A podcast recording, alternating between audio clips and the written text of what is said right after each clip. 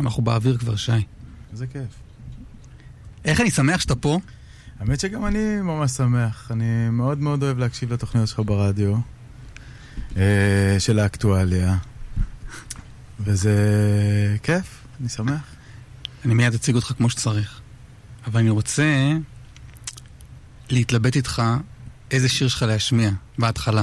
אוקיי. אני אגיד לך למה. כי יש את להביא אותי, שהוא מבחינתי באמת איזו פסגה מטורפת. אה, אתה, אתה לוקח טקסט כזה, ואתה לוקח מלחין, אתה לוקח את אה, יהודה עמיחי ואת ברי סחרוף, ועם הקול שלך וההגשה שלך זה מהמם. אבל עכשיו כשאני, כשאני מדבר את זה, אז אני, אני, אני הולך על שיר אחר, בסדר? אוקיי, זה סבבה. שיר שפותח את האלבום. האמת שאחרי הקדמה כזאת באמת... אה, אתה קצת ממלכד את עצמך, אבל איזה שיר אתה רוצה לשים? כי השיר הפותח את האלבום פתח אצלי משהו. אז יאללה. לשמוע את הצלילים האלה, כשאתה לוחץ פליי על אלבום, זה היה בזה משהו, זה מבחינתי, הרבה כוונה. יוצא דופן. בוא נתפלל.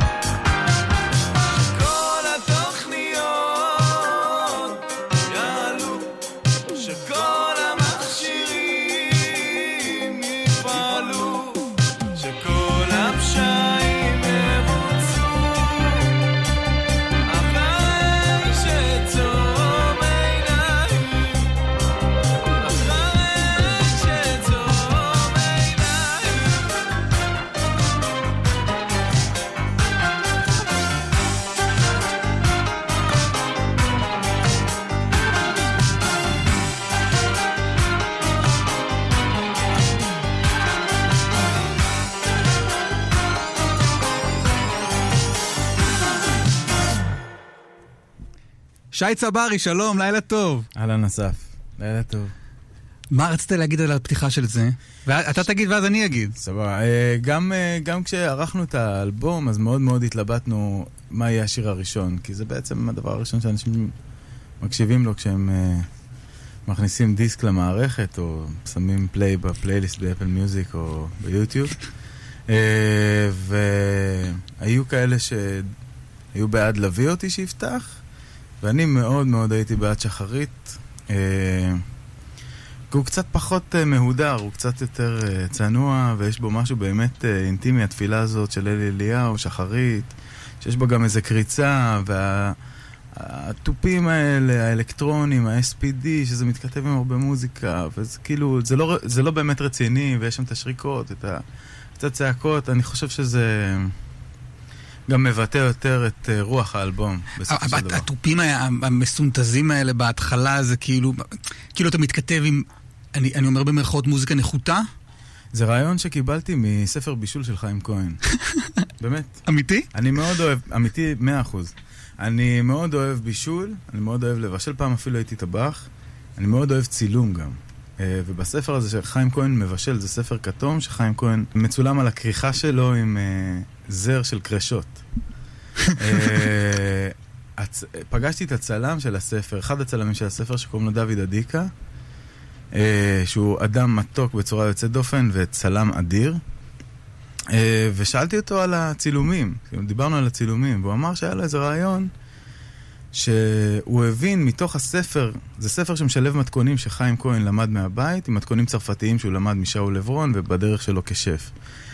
ובעצם בספר בישול הזה יש אמירה מטורפת חברתית, כי הוא כאילו אומר, כל המתכונים הפרסים האלה והמתכונים הסורים האלה, הם uh, בעצם לא פחות מתוחכמים מהמתכונים הצרפתיים אני הכי שם חשובים. אותם ליד אה, מתכונים של טבחי משלן. בדיוק.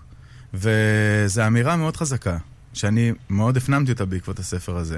וגם בצילום הם עשו את אותו דבר, הם לקחו, במקום לצלם צילום אה, חם כזה, מזרחי מאוד, אתה יודע, מיופייף, אוריינטליסטי כזה, הם צילו, צילמו את זה כמו צילום גרמני מסחרי, בקווים מאוד נקיים, בקומפוזיציות מאוד מדויקות. אז לקחת את התופים האלה, שהיו מאוד אופייניים למוזיקת קסטות, שהיא הייתה נחשבת מאוד זולה, אה, ולתת אותה בידיים של המוזיקאים שאני עובד איתם, במיוחד ניר מנצור המתופף פה, שבשיר הזה עשה עבודה ממש מאוד, כאילו, ממש מיוחדת, זה רעיונות מאוד מאוד חזקים שלו. אה, כמובן גם של אסף, תלמודי, המפיק המוזיקלי של האלבום, ושל כל שאר החברים שניגנו בנבחרת הגרוב. אז דווקא זה, זה, זה בעיניי היה לעשות את אותו דבר, זאת אומרת לקחת משהו זול ולהגיד עליו משהו חדש. אני, אני מאמין ב, באהבה משמיעה ראשונה. הרבה פעמים שאמרתי, טוב, אני אוהב את האומן הזה, ההאזנה הראשונה לא כל כך הלכה לי, אני, אני אשמע את זה עוד פעם, זה תמיד נגמר במפח נפש. ופה, באמת, מהשיר הראשון של האלבום, משחרית ועד הסוף, נפתח הלב ממש, זה, הסאונד הזה עושה לך משהו של כאילו, אוקיי, אני מאזין לדבר הזה. אני מאוד מאוד שמח לשמוע את זה. אה, אני גם מאוד שמח לגלות שהרבה אנשים מרגישים את זה.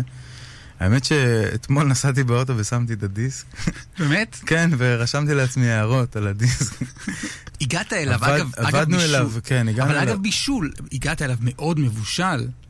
זה, זה מדהים. להוציא אלבום בכורה בגיל 40, לא? האמת שכן. כאילו, עשית מלא דברים. היית... ב, הרבה, הרבה אומנים, אתה רואה, אתה יודע, סנדרסון כזה, מפרסם שירים מגיל 16, כן.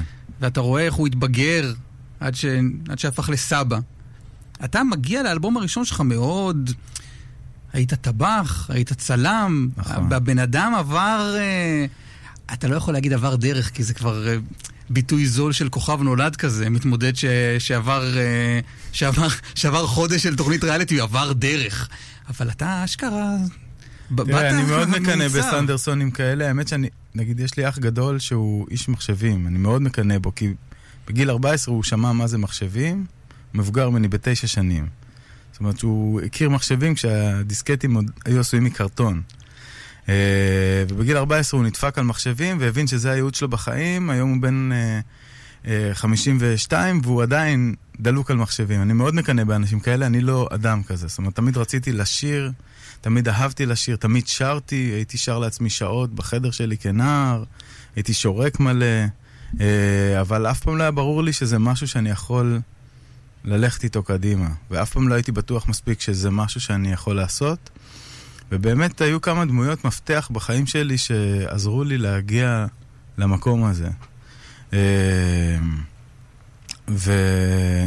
אני חושב שלא לא, מעט בזכותם, לא מעט בזכותם אני שר. תן שם. אה, ניצן זעירה, שהוא היום המנהל שלי, והוא גם... שעבדת אה, אצלו... לא- שהייתי המזכיר שלו. זאת אומרת, הוא כן. ראה אותי בהופעה ברימון בשנת 96, ואחרי שנתיים הציע לי דרך איזו חברה משותפת אה, עבודה כמזכיר שלו. הכנתי קפה לכל האומנים הכי, הכי גדולים בארץ.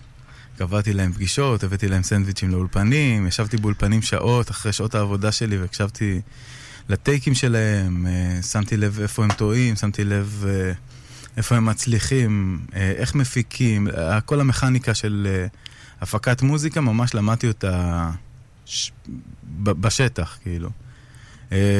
ברי סחרוף זה אולי אחת המתנות הכי גדולות שקיבלתי בחיים. כן, בוא, בוא נגיע איתו. לברי אחר כך. אני, אוקיי. אגיד- כי אני יודע שכשאני מארח פה אומנים, אז השקעת... ויש עוד, כן, סליחה. כן, לא, השקעת, ב, השקעת בלבחור מוזיקה. פה, לתוכנית כן, הזו. נכון. ותמיד אני מרגיש שיש לי איזה מתח עם האורחים שלי, שאני נורא בא לי להשמיע דברים שלהם, והם עבדו על איזה פלייליסט. היה קוראים, לא, עושים מה שאתה רוצה. היה קוראים לזופבי בשידור, מה שאני רוצה. כן, אז הזכרת. את בר, אז אני נורא רוצה להשמיע את. הדבר הזה.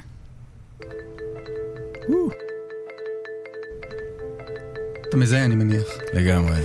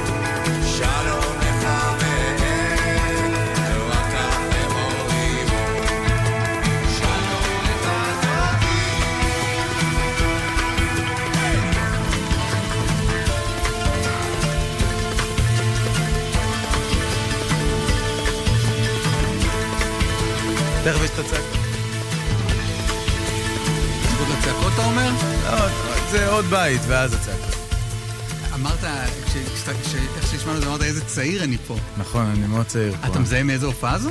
אני חושב שכן, אני חושב שזו הופעה שרשת ג' הקליטה בירושלים, אבל אני לא בטוח. זה די מדהים, כאילו, זה, זה אחד הדברים הראשונים שעשית?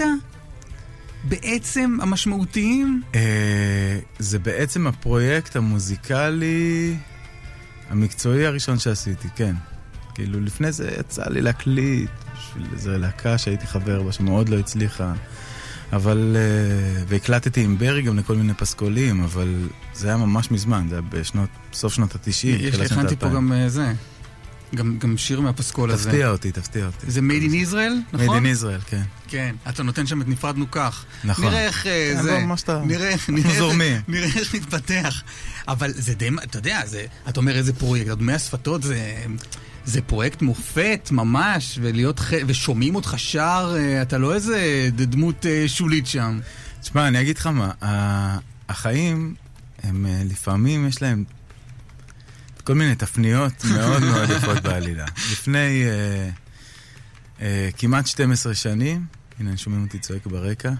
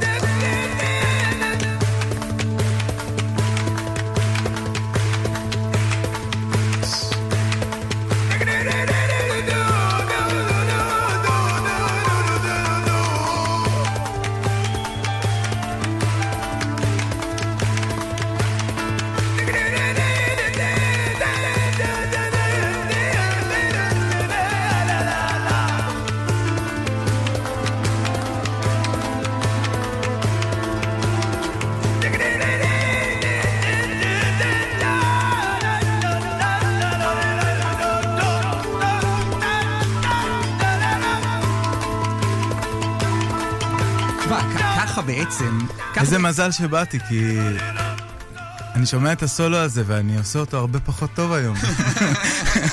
ואני שומע את זה ואני אומר, וואו, איך, איך אה, איבדת את השיט הזה, כאילו. כאילו, אני שומע את זה ואני שומע את עצמי מספר לי סיפור. אני גם זוכר מה הסיפור.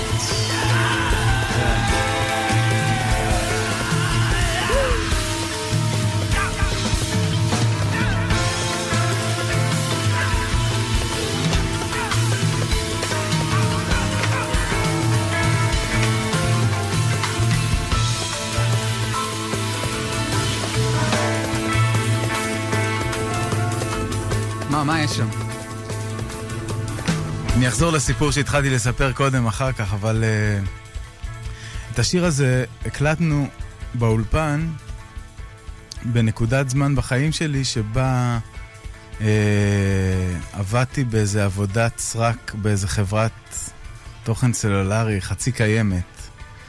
ש... וזו הייתה עבודה שממש שנאתי, ממש ממש שנאתי, בהרצליה פיתוח, עם כרטיס אוכל כזה, היה לי רע כל יום כשבאתי לעבודה. אה,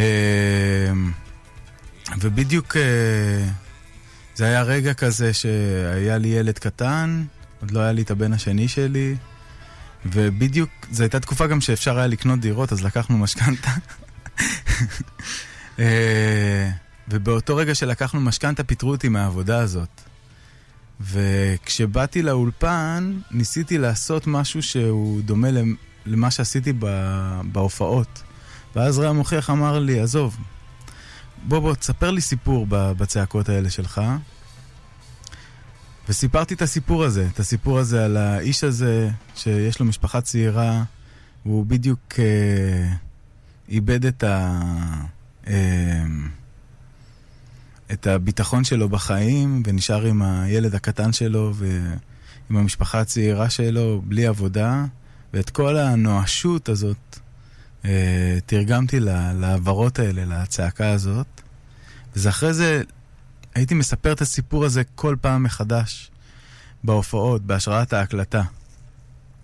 והאמת שלאט לאט איבדתי את זה, אז אני ממש שמח שאתה משמיע את זה. איבדת את מה? איבדתי את, ה, את הסיפור הספציפי הזה, זאת אומרת, וגם קצת, אה, זה גם קצת נשחק, כאילו, אה, הרעיון הזה של לספר סיפור בצעקות, ואני חושב שאני צריך לחזור לזה. אה, כי לא, כי לא, כמה זמן אתה יכול לשמר את זה ש... ש... שפוטרת מעבודה, נגיד לצורך המשל? אז אה, יש לי הרבה סיפורים אחרים לספר, ובחיים שלי באמת, אה, ברוך השם, מעניינים, אז גם, ב, ב, נראה לי שבצעקות זה יותר מעניין לשמוע את זה. כי אני ככה הכרתי אותך. אני התחלתי ללכת להופעות של ברי סחרוף, ונדמה לי שזה בעיר של קיץ. בעיר של קיץ לא הקלטתי, אבל... אה, לא, אני מדבר על ב- בהופעות, כן, על זה נהיה- ההופעות. יש לי שם ספוט. עוצרים באיזשהו שלב, זרקור על צד הבמה, כן. רואים אותך עם איזה פח זיתים. כן, פח זיתים, כן. ואתה נותן שם, היה קהל, ואז מעירים על הקהל, ומתחיל טירוף. כל פעם מחדש.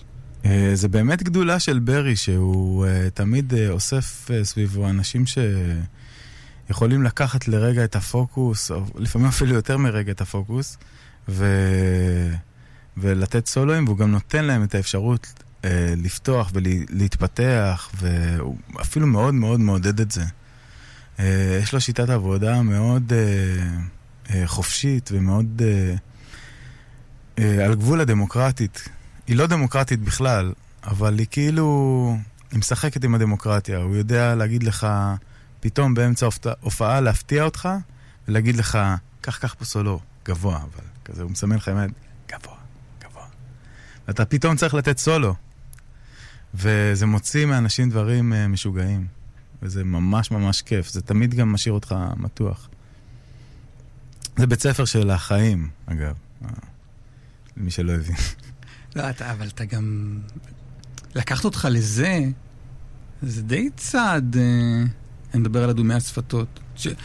שירי אבן גבירול הולחנו על ידי ברי סחרוף. ו... תשמע, אני קיבלתי את. הפנייה הזאת, זה הסיפור שהתחלתי לספר, אה, שלושה חודשים אחרי שלמעשה פוטרתי מאיזה פרויקט, שאני ממש שמח בדיעבד שפוטרתי ממנו, אה, פרויקט מוזיקלי שעבדתי עליו שנה, והוא היה פרויקט מאוד פופי כזה. וזו הייתה תקופה שדי נואשתי מלעסוק במוזיקה, ואיזה מישהו מהעבר שלי התקשר אליי ואמר לי, בוא תקליט איתי. הקלטתי איתו במשך שנה אלבום, הגענו כבר לאולפן, ואז הוא אמר שזה לא מתאים לו, והחליף אותי בזמר אחר. ו... אה, והשמעתי את ה... תוך כדי המשא ומתן הזה איתו, סביב השירים, השמעתי את, ה... החומרים האלה לניצן זעירה, שבאתי להתייעץ איתו בקשר לחוזה, והוא אמר לי, תשמע, אתה לא צריך לשיר את הדברים האלה, כאילו, זה לא בשבילך. אמרתי לו, עזוב, אבל מה אכפת לך? אני... אין לי משהו אחר לשיר, אז מה אכפת לך? אתה לא צריך לשיר את זה, וה... וכל המשא ומתן הזה התפוצץ, קצת בגללם, לא קצת בגללם, גם בגללם וגם בגללן, בגלל ניצן, בגלל שהוא חשב שלא צריך לעשות את זה. ושלושה חודשים אחר כך קיבלתי ממנו טלפון להצטרף ל... לאדומי השפתות, ואני זוכר את הרגע הזה, אני פשוט סגרתי את הטלפון והתחלתי לבכות. בדירה שלי, אני זוכר איפה גרתי אז, את הדירה שגרתי בה ברמת גן, ופשוט התחלתי לבכות. כי הרגשתי שמשהו גדול, משהו חזק מאוד קורה. וזה היה באמת שבוע מהחלומות, אה, השבוע של החזרות לפני ההופעה הראשונה של אדומי השפתות, עוד לא קראו לזה אדומי השפתות, זה פשוט היה מופע הפתיחה של פסטיבל האוד של ירושלים, אה, עם רע מוכיח על התופים והניהול המוזיקלי, שזה... זה, זה, זה באמת לפגוש את הפסגה של המוזיקה, אה, עם ברי כמובן, עם זוהר פרסקו שניגן כלי הקשה, ועמוס הופמן שניגן אוד, ו... ואסף רוט שניגן מרימבה, ועדי רנרט, כאילו זה הייתה, נאור כרמי ניגן, אז הייתה קבוצה כאילו מדהימה של נגנים, שהם באמת כל אחד מאסטר בתחומו, ו... וכל הרגעים האלה, המחיאות כפיים, והשריקות והצעקות בדבר הזה, זה קרה מתוך איזו התלהבות אמיתית שלי בחדר חזרות, ישבתי בחדר חזרות, ולא יכולתי לשלוט באושר שלי. זאת אומרת, זה היה שבוע שלקחתי חופש מהעבודה, מאותה עבודה בהרצליה פיתוח, וישבתי ב... בחדר חזרות הזה, באיזה מרתף בפלורנטין, ופשוט לא האמנתי שאני נמצא שם, ולפעמים ההתרגשות שלי יצאה, יצאה בפשוט זה שהתחלתי לשרוק, או שהתחלתי למחוא כפיים. וזה היה קצת מוזר, אבל כאילו, והיו לי קולות רשמיים כאלה, אבל אז, חמש דקות לפני שעלינו לבמה, קול- קולות רשמיים זה, זה התפקידים. כלומר. היו לי תפקידים, כן, שאני אמור לשיר אותם. אה, ואז חמש דקות לפני ההופעה בתיאטרון ירושלים, ברי אמר לי, נכון, בחזרות, לפעמים אתה מוחא כפיים ושורק, תעשה את זה על הבמה, זה, זה, זה ממש סבבה. והוא כאילו, הלגיטימציה הזאת שהוא נתן לי לעשות את זה, פשוט הוציאה ממני את כל ה... בעצם היא, היא כאילו, ה... כשאני חושב על זה מבחוץ, אז זה בעצם ה... הסאבטקסט, זה בעצם הנשמה של, ה... של הדברים האלה, זה מין אה, איזה נפש, איזה דם שזורם. בעורקים של כל שיר, וזה... זה באמת, אני, אני, זה אחד הדברים שאני הכי גאה שעשיתי בחיים. מדהים. גם חוויה שלך וגם זה אלבום... אה, זה אלבום מופת, אה, בלי ספק, מי שלא מכיר חייב לשמוע את דומי השפתות לפחות פעם אחת. עכשיו אני הולך לזרם התודעה שלך, יאללה. ולבחירות שלך.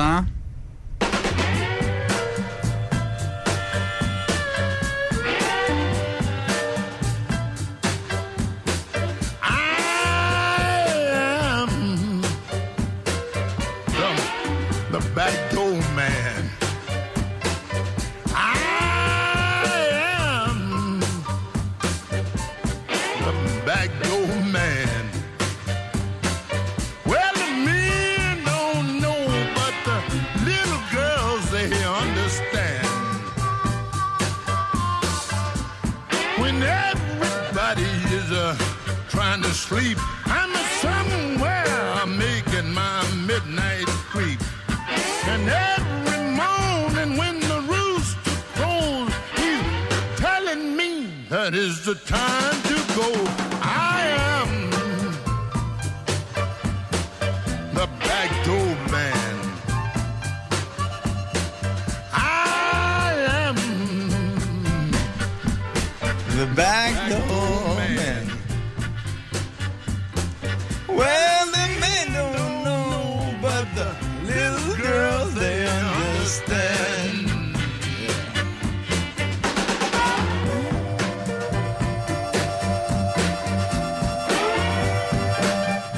מפתיע שזו הבחירה הראשונה שלך.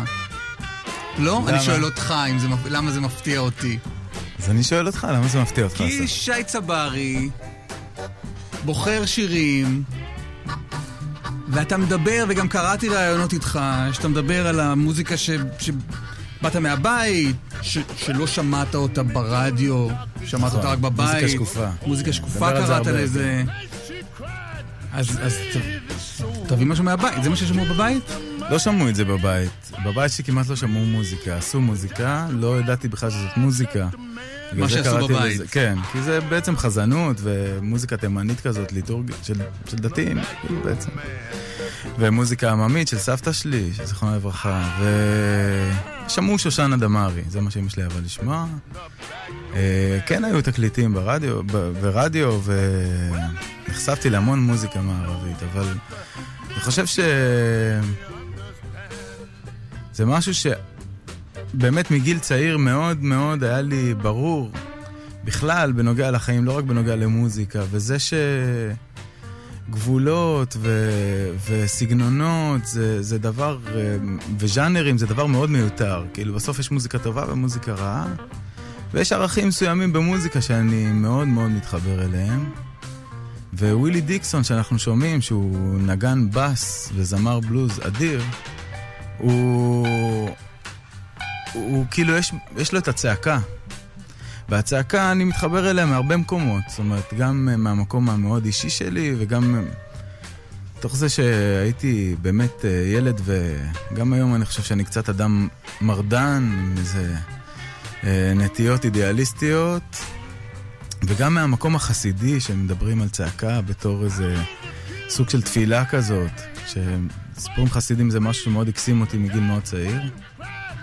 אה, אז ככה אני מתחבר לווילי דיקסון, וכשבגיל 21 החלטתי ללכת לרימון בצד שאפילו הפתיע אותי, אז אה, היה שם איזה אנסמבל. אה, מנהל גיטריסט בשם עמוס עדני, ו... זה היה אנסמבל בלוז, ונתנו לי לשיר את השיר הזה, ו... זה היה גילוי אדיר, ממש.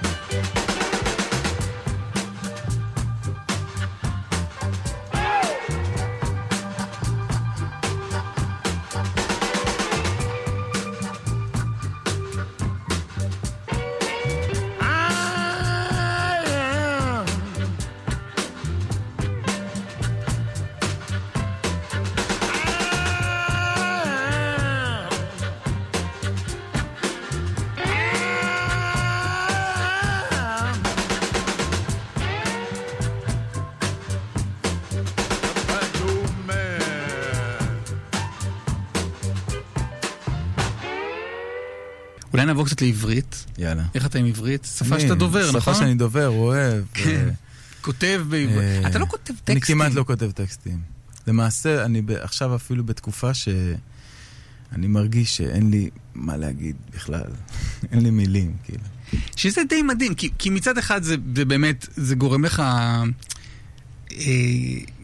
למלא את האלבום בטקסטים שהם לא משקל נוצה, כלומר, שהם, שהם באמת של, באמת, טובי הכותבים בעברית. תראה, זה, זה לפעמים קצת עניין טכני, אבל זה כנראה לא רק עניין טכני. גדלתי בבית שטקסט זה דבר מאוד משמעותי בו.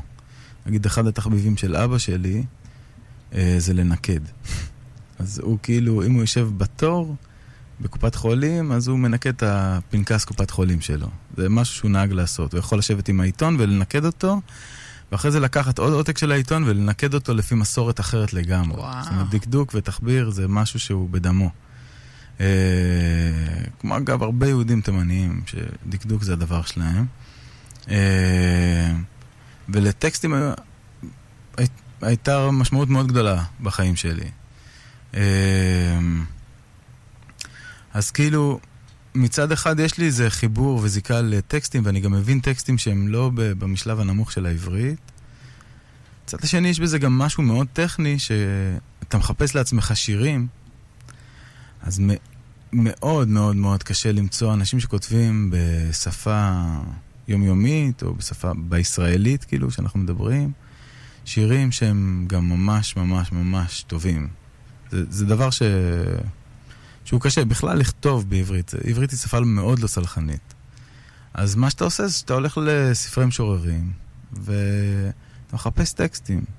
ואז אתה מצלם אותם בטלפון, מדפיס אותם, אה, עושה כל מיני... זה, ויש לך איזו ערימה של 100 טקסטים בבית, שהיא באיזה מגירה, ואחת לכמה זמן אתה מוציא את הטקסטים, ונגיד, אה, לביא אותי נולד ככה. זאת אומרת, לביא אותי נולד מזה שהרגשתי שאני ממש צריך עזרה, אחרי שהלחנתי כמה וכמה טקסטים, והרגשתי אבל שההופעה שלי לא שלמה ושאני צריך עוד איזה שיר,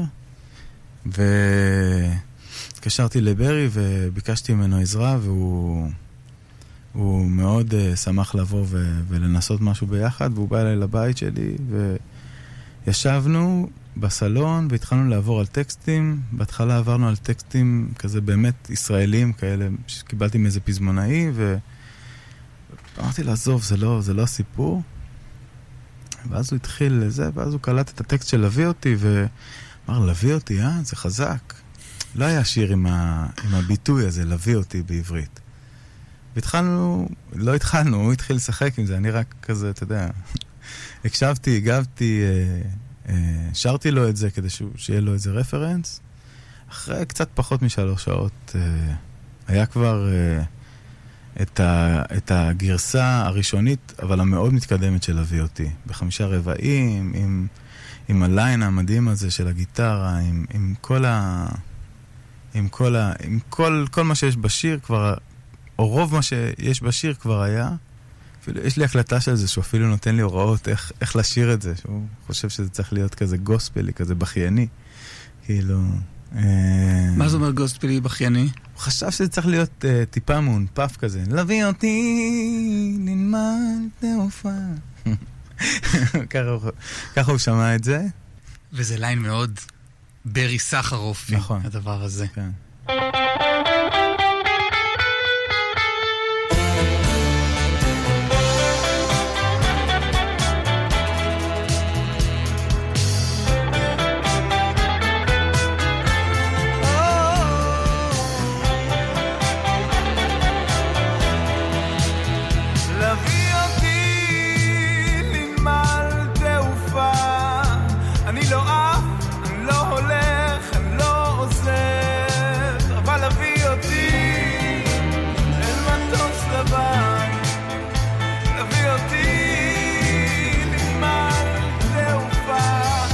ערפילי זיתים אמרי מילים שמחליפות עונות. בחיפזון קצר של שעת פרידה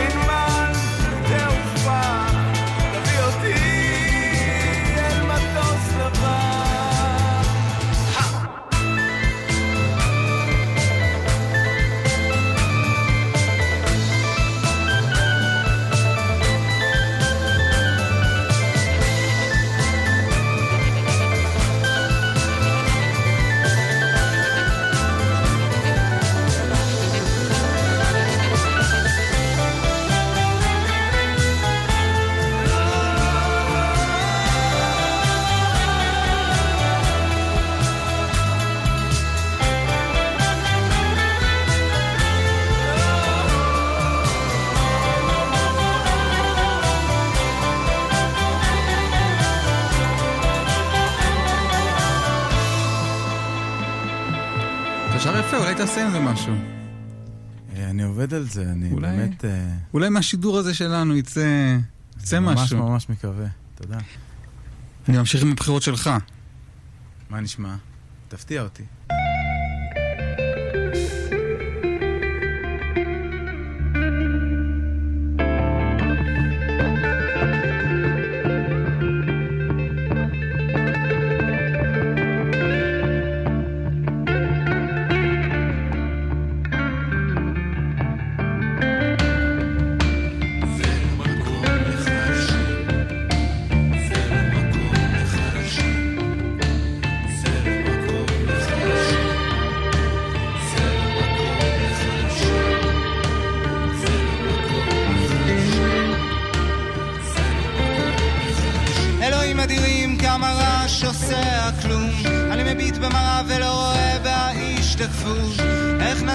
החתול לצאת מהשק?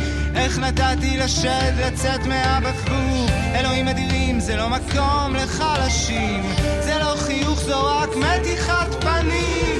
תמיד אחד בשביל כולם, תמיד כולם בשביל אף אחד, תמיד כל הערוצים פתוחים.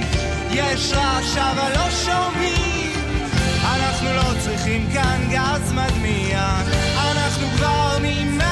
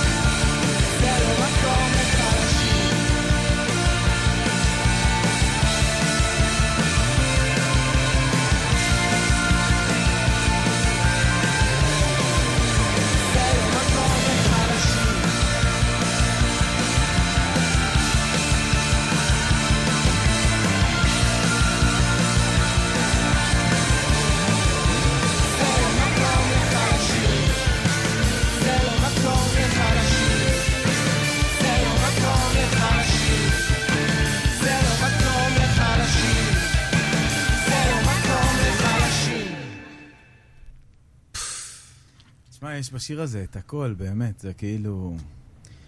גם רוק אנד רול, וגם מזרחית, וגם בית כנסת, והמקהלה הזאת, והמשפט הזה, אנחנו לא צריכים כאן גן, גז מדמיע, אנחנו ממילא בוכים, זה כאילו... אין, אביב גדג' הוא, הוא, הוא, הוא מרסק לי את הלב, אני מת עליו, אני, אני פשוט, הוא מעיף לי את המוח. תשמע, זה אגב, כאילו, בשמיעה, אהבה משמיעה ראשונה זה... זה שיר שאני זוכר ששמעתי אותו פעם ראשונה, שמעתי אותו, הרצתי אחורה ושמעתי אותו איזה עשר פעמים ברצף. זה קרע לי את הלב הדבר הזה. ממש. הוא גם, הוא עומד, הוא עומד על כל כך הרבה נקודות נכונות, כאילו. יש כל כך הרבה אמת ב, בשיר הזה, כאילו.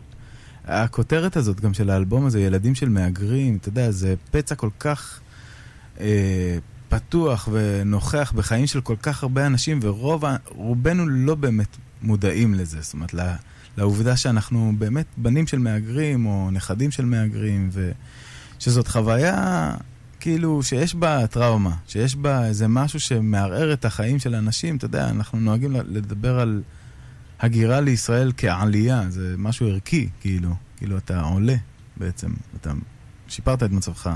אבל בעצם לרוב האנשים שמהגרים לישראל, או עולים אליה, יש חוויה איומה, אישית. גם אם היא טובה, אגב. זאת אומרת, גם אם... עצם החוויה הזאת של להיעקר ממקום אחד ולהעביר את החיים שלך למקום אחר, היא לא יכולה להיות חוויה מושלמת, כאילו, שכולה טוב. אתה יודע, במקרה הכי טוב, אז אתה שמח בחלקך ויסתדר לך והכל טוב, אבל עדיין יש הרבה ויתור בחוויה הזאת של הגירה. אני זוכר את הסיפורי הגירה של אבא שלי, שלא דיבר על זה, זאת אומרת, אבא שלי דיבר על ארץ ישראל כעל המקום המושלם בעולם, אבל הוא לא הפסיק לדבר על תימן, גם אם כשהוא קרא לה תימן הארורה, יימח שמה ויאבד זכרה. כך הוא היה מתחיל כל סיפור שלו על תימן, והוא, מספ... עזב את תימן בגיל 8-9, ולא הפסיק לספר סיפורים על תימן. אה, והבנתי באיזה אורח אינטואיטיבי שהגירה היא דבר מאוד מאוד מאוד uh, פוצע וקשה. Uh, למרות שהוא ניסה להגיד כמה טוב וכמה נפלא יותר, וזה כנראה גם נכון, אובייקטיבית, עדיף לחיות בישראל. ואביב פה, הוא מצליח להחזיק את הכל ביחד, הוא ממש עושה פה איזה... איזה חיבורים מטורפים, כאילו אסוציאטיביים, ו... וזה, לי, לי זה פוצץ את המוח כששמעתי את זה. עיוורים מובילים עיוורים אחרים. כן. לא, תראה, בסיפור האישי שלי, אותי גידלו כישראלי.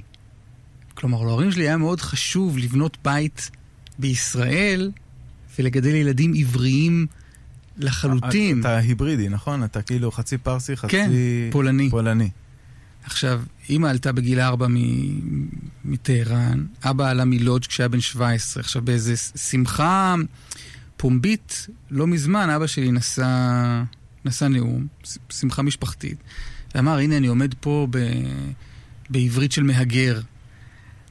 עכשיו, האסימון לזה שאבא שלי היגר, נפל בגיל די מאוחר. כלומר, באמת לא עשו עניין אצלי מעדות.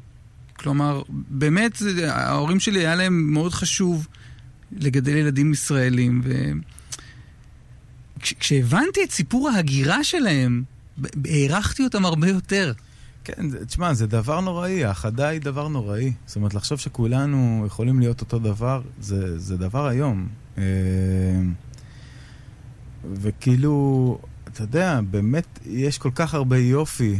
אה, בשתי התרבויות האלה ש, שצמחת בה, מתוכן בעצם.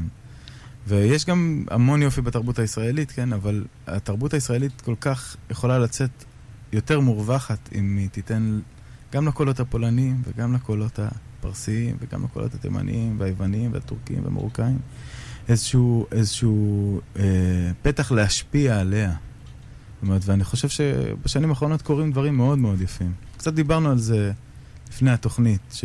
על שנות התשעים. שבשנות התשעים היה את הדבר הנכון. זאת אומרת, היה דבר נכון לשמוע במוזיקה. זאת אומרת, אם רצית לדעת מה הדבר הנכון לשמוע, אז היית פותח גלי צה"ל והיית שומע תוכניות של שדרנים מסוימים, וידעת ש... זה אין. זה אין, ואתה צריך להתלבש בצורה מסוימת, ולשמוע את המוזיקה הקודרת והספציפית הזאת. וכל מה שלא היה הדבר הזה, שהוא אגב היה דבר מאוד קיצוני, זאת אומרת, לא, אני לא חושב שהיה לזה אח ורע בתחנות רדיו אחרות בעולם, תחנות רדיו מיינסטרים אחרות בעולם. לא הושמע ברדיו כמעט, או שהושמע בתחנות פיראטיות, שאנחנו שוכחים שהיה דבר כזה כבר. כאילו. תראה, אימא שלי, אה, זיכרונה לברכה, אה, די רצתה, די רצתה, אני, אני, שוב, אני מדבר בשמה ו- ולא נעים לי למרות שהיא הייתה אימא שלי, אבל אני מרגיש שהיא די רצ- רצתה להימלט מהמקום שממנו היא באה. כי זה היה מקום מאוד דכאני, שבו חלק מבני המשפחה נאלצו להתחתן עם בני משפחה אחרים. והיא רצתה להימלט לאריק איינשטיין, והיא רצתה להימלט ל- ל- לחבורות הזמר ולמקהלות ו- ולמה שקרה כאן בארץ ולטיולים של קרן קיימת לישראל והחברה להגנת הטבע. אני חושב שהישראליות הייתה בשבילה מפלט ומשאת נפש. להרבה ישראלים ישראליות הייתה אה, יכולת להמציא את עצמם מחדש, אבל תשמע, אה, אדם הוא תבנית נוף מולדתו, וגם במקומות דכאנים כמו אה, איראן או אה, תימן, יש, יש גם בהם מק, מקומות ודברים של יופי. ש... אתה יודע, יש לנו את הפריבילגיה דווקא כישראלים לקחת רק את היופי. זאת אומרת, אנחנו לא צריכים לקחת את... היחס המבזה לנשים, למשל, מהתרבות התימנית.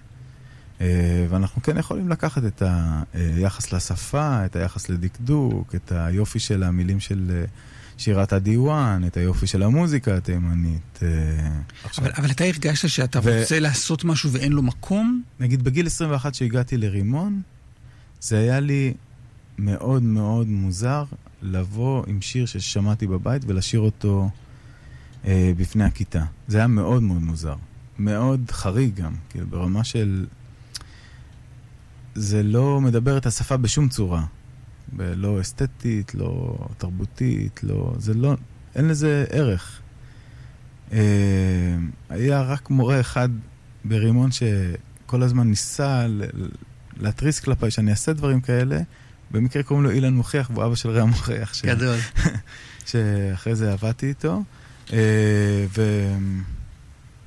אתה יודע, ממש לא הבנתי כמה דברים שבאתי איתם מהבית הם מוזיקה, וגם תזכור, זה שנות ה-90, בעצם אז שמעו את אה, דור הפודרה, אתה יודע, גל אוחובסקי קרא לזה, אה, אביתר בנה, עברי לידר, אה, כל מיני זמרים ששרו את השירים שלהם עם גיטרות, סינגר סונגרייטרים, מה שנקרא.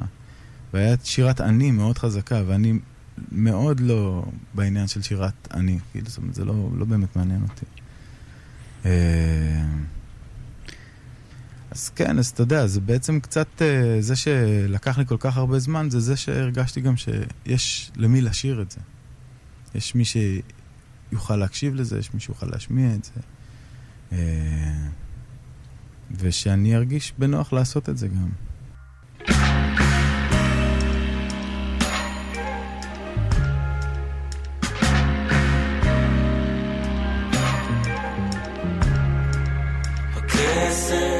נגמר, והגוף שאמר לי הכל לא אומר דבר כמו תמונה,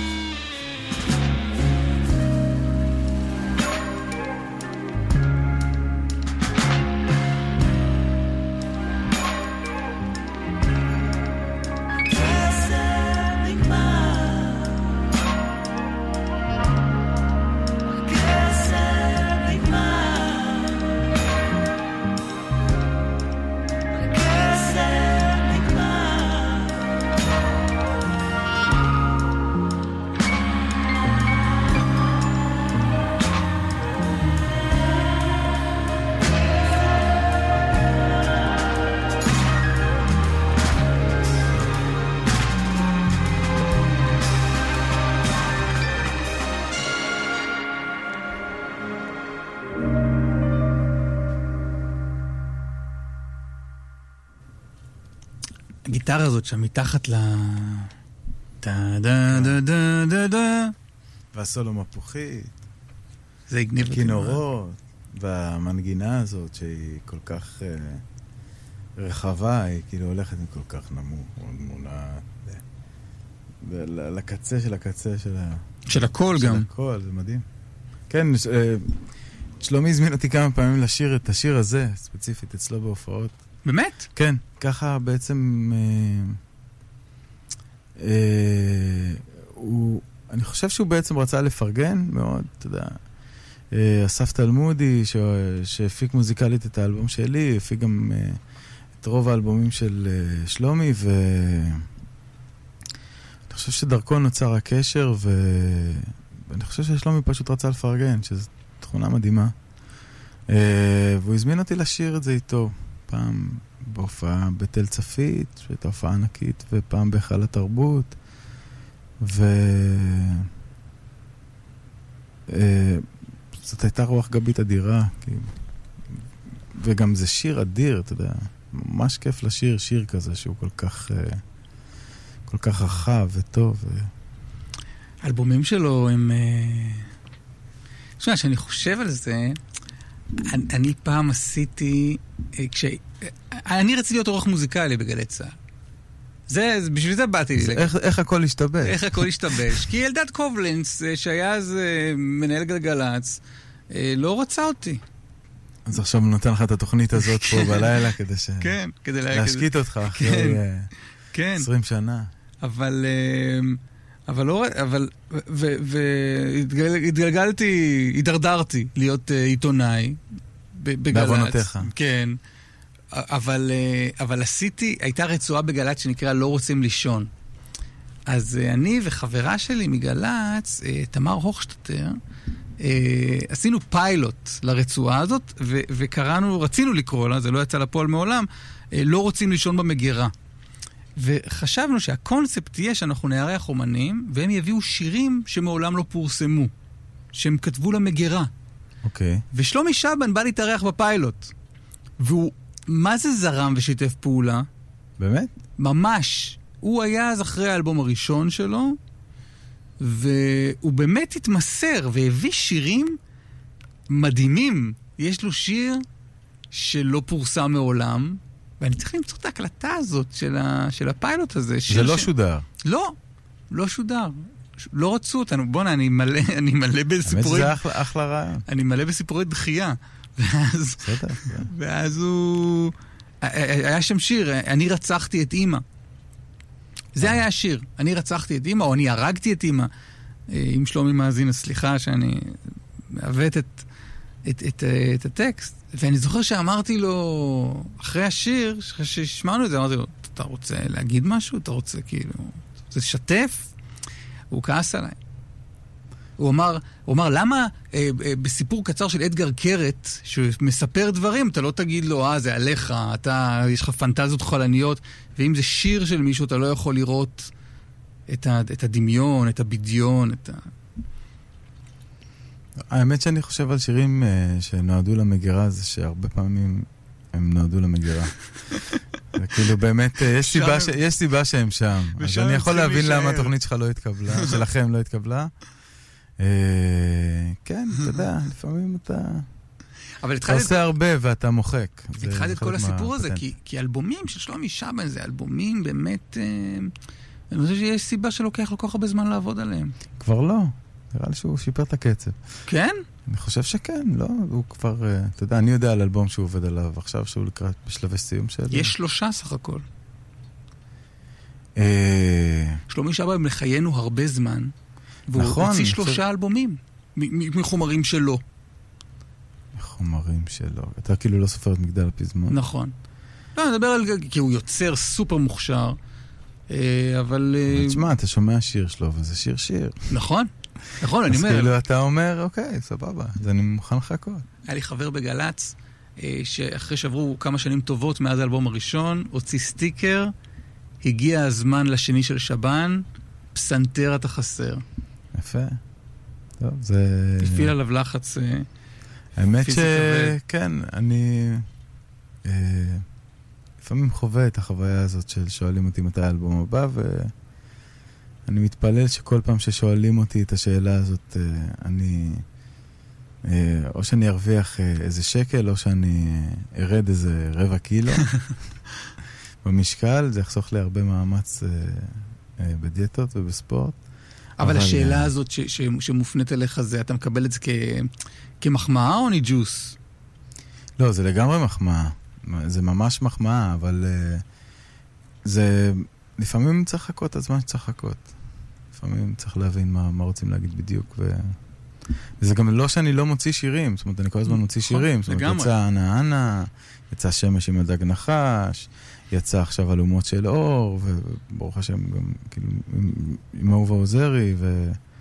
אה, ויש עוד כל מיני דברים ש, ש, שמתהווים וקורים, ו...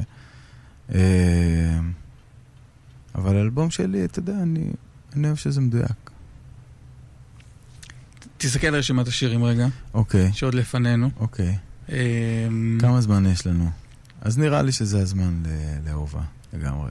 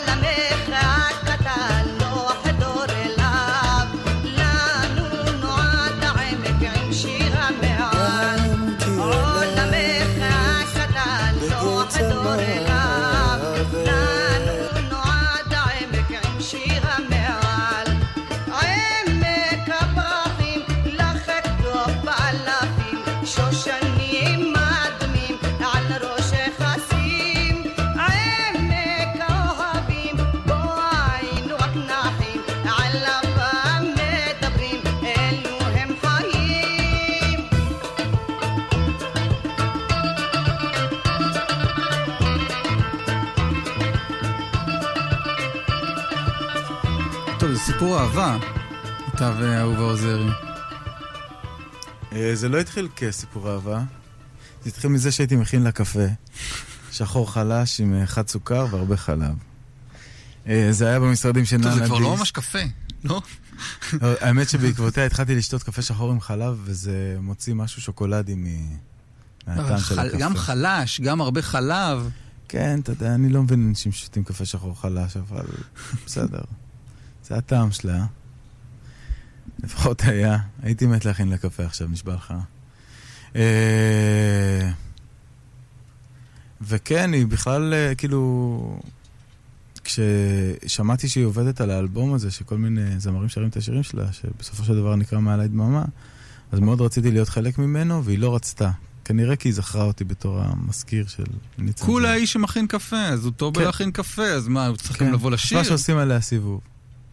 ואז uh, קראו לי, קרה לי נס, uh, כי uh,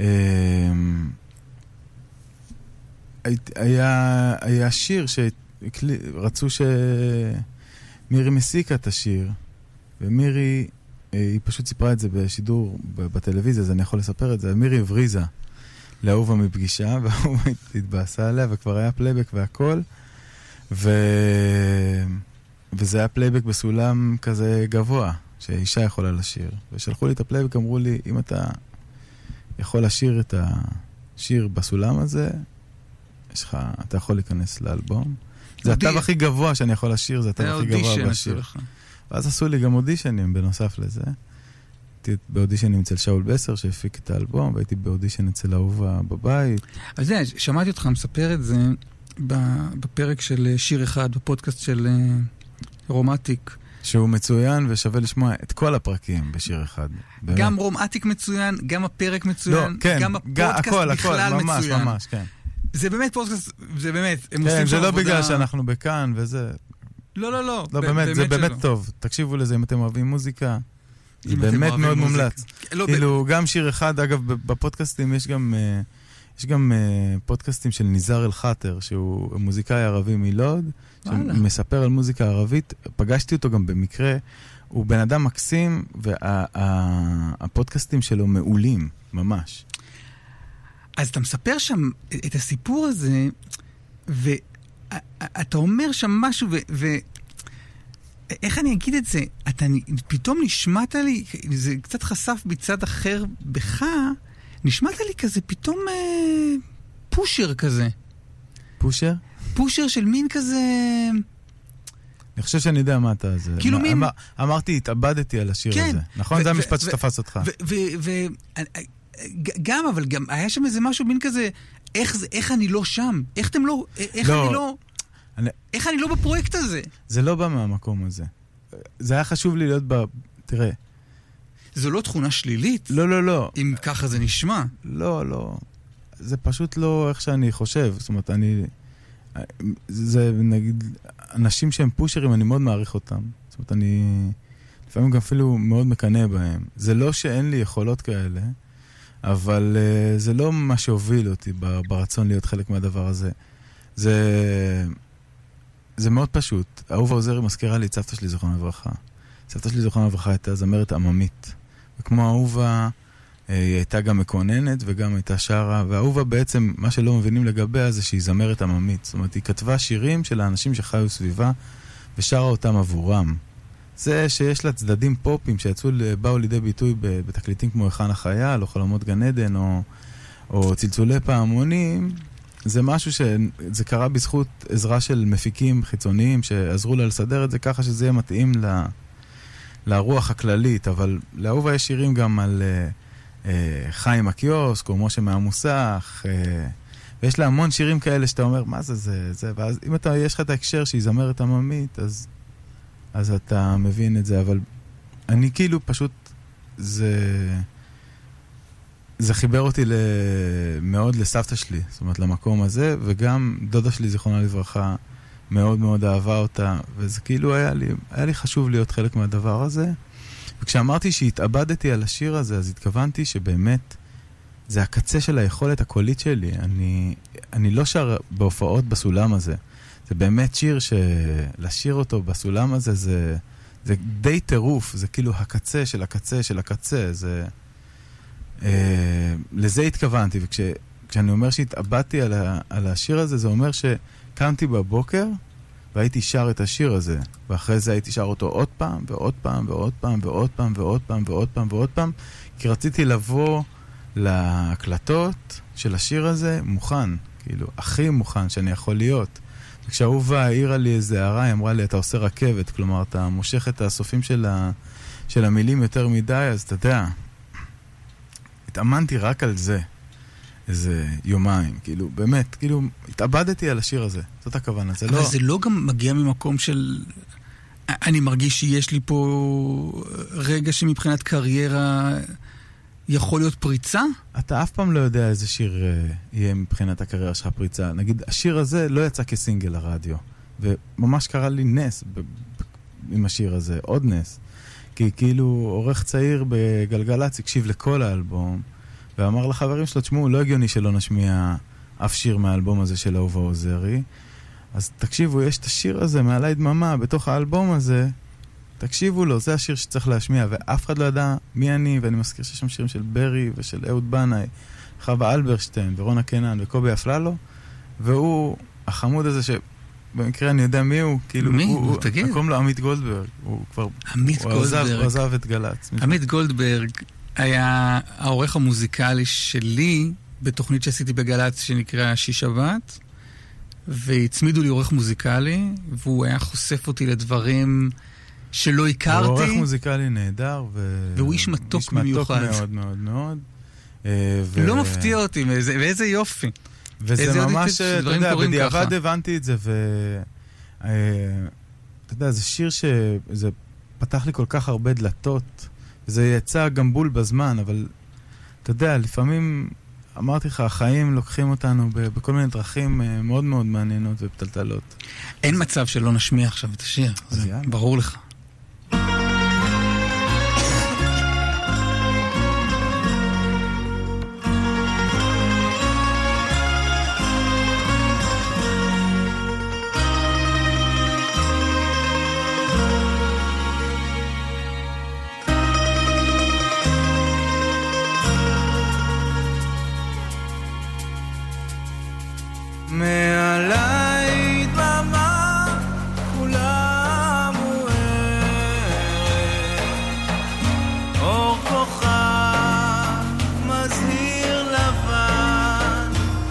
passion.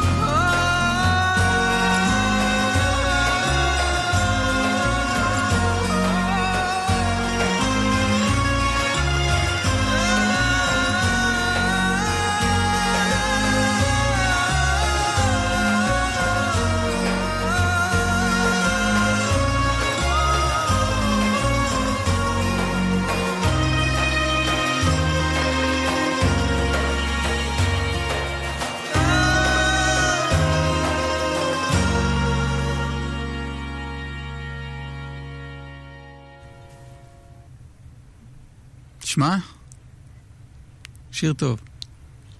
אהובה עוזרי, מלכה, אין, אה, בוא, אין בוא, אפס.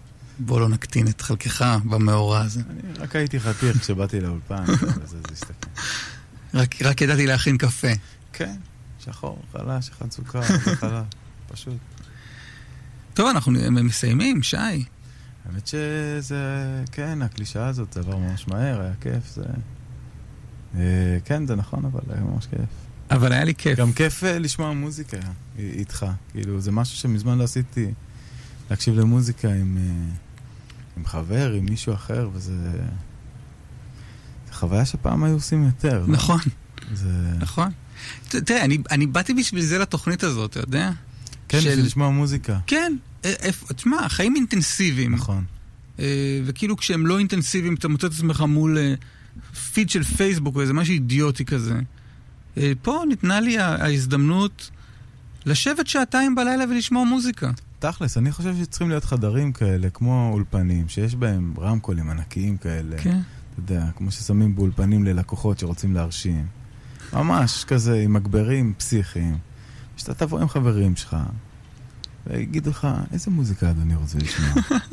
ואתה תשמע בדיוק את המוזיקה שאתה אוהב, אבל בסאונד הכי פגז שיש, ו... ותשתה, ויהיה לך כיף, וככה איזה שעתיים. וזה יהיה כמו שיש חדרי קריוקי, אז יהיה חדרי האזנה למוזיקה. שתדע שכשאני מארח אומן, ש... אתה יודע, עשית אלבום שריגש אותי מאוד, ו... וכשמגיע אומן כזה, כמוך, אז יש בי איזה, אתה יודע, יראת כבוד שאין לי לפוליטיקאים שאני מראיין בבוקר. אתה יודע, נפתלי בנט לא עשה משהו ש... ש... שהרחיב לי את הלב. וזו חוויה מעניינת להיפגש עם... עם אומן כזה, כמוך, ש... ולשבת איתו שעתיים. אה, זה כבוד גדול לשמוע את זה, ו... אבל אה, אני לא אומר את זה בגלל שאתה אומר את זה לי, אבל אולי זה הסדר הנכון. כאילו, אולי הפוליטיקאים גם צריכים איזה יועץ שהוא איש רוח, שהוא איש של תרבות, שייתן להם עוד איזה פרספקטיבה, ואולי הסדר הנכון הוא שהלוויים באמת ילוו את ה... כל העניין הזה של האנשי המס, שהם חשובים מאוד מאוד, כן? הם מניעים את העולם ומגלגלים אותו, אבל הרבה פעמים חסר להם את ה... עוד איזה הקשבה ל... ל... ללב. שי צברי, תודה ענקית שבאת. תודה רבה רבה לך, אסף, ממש היה לי כיף, ממש.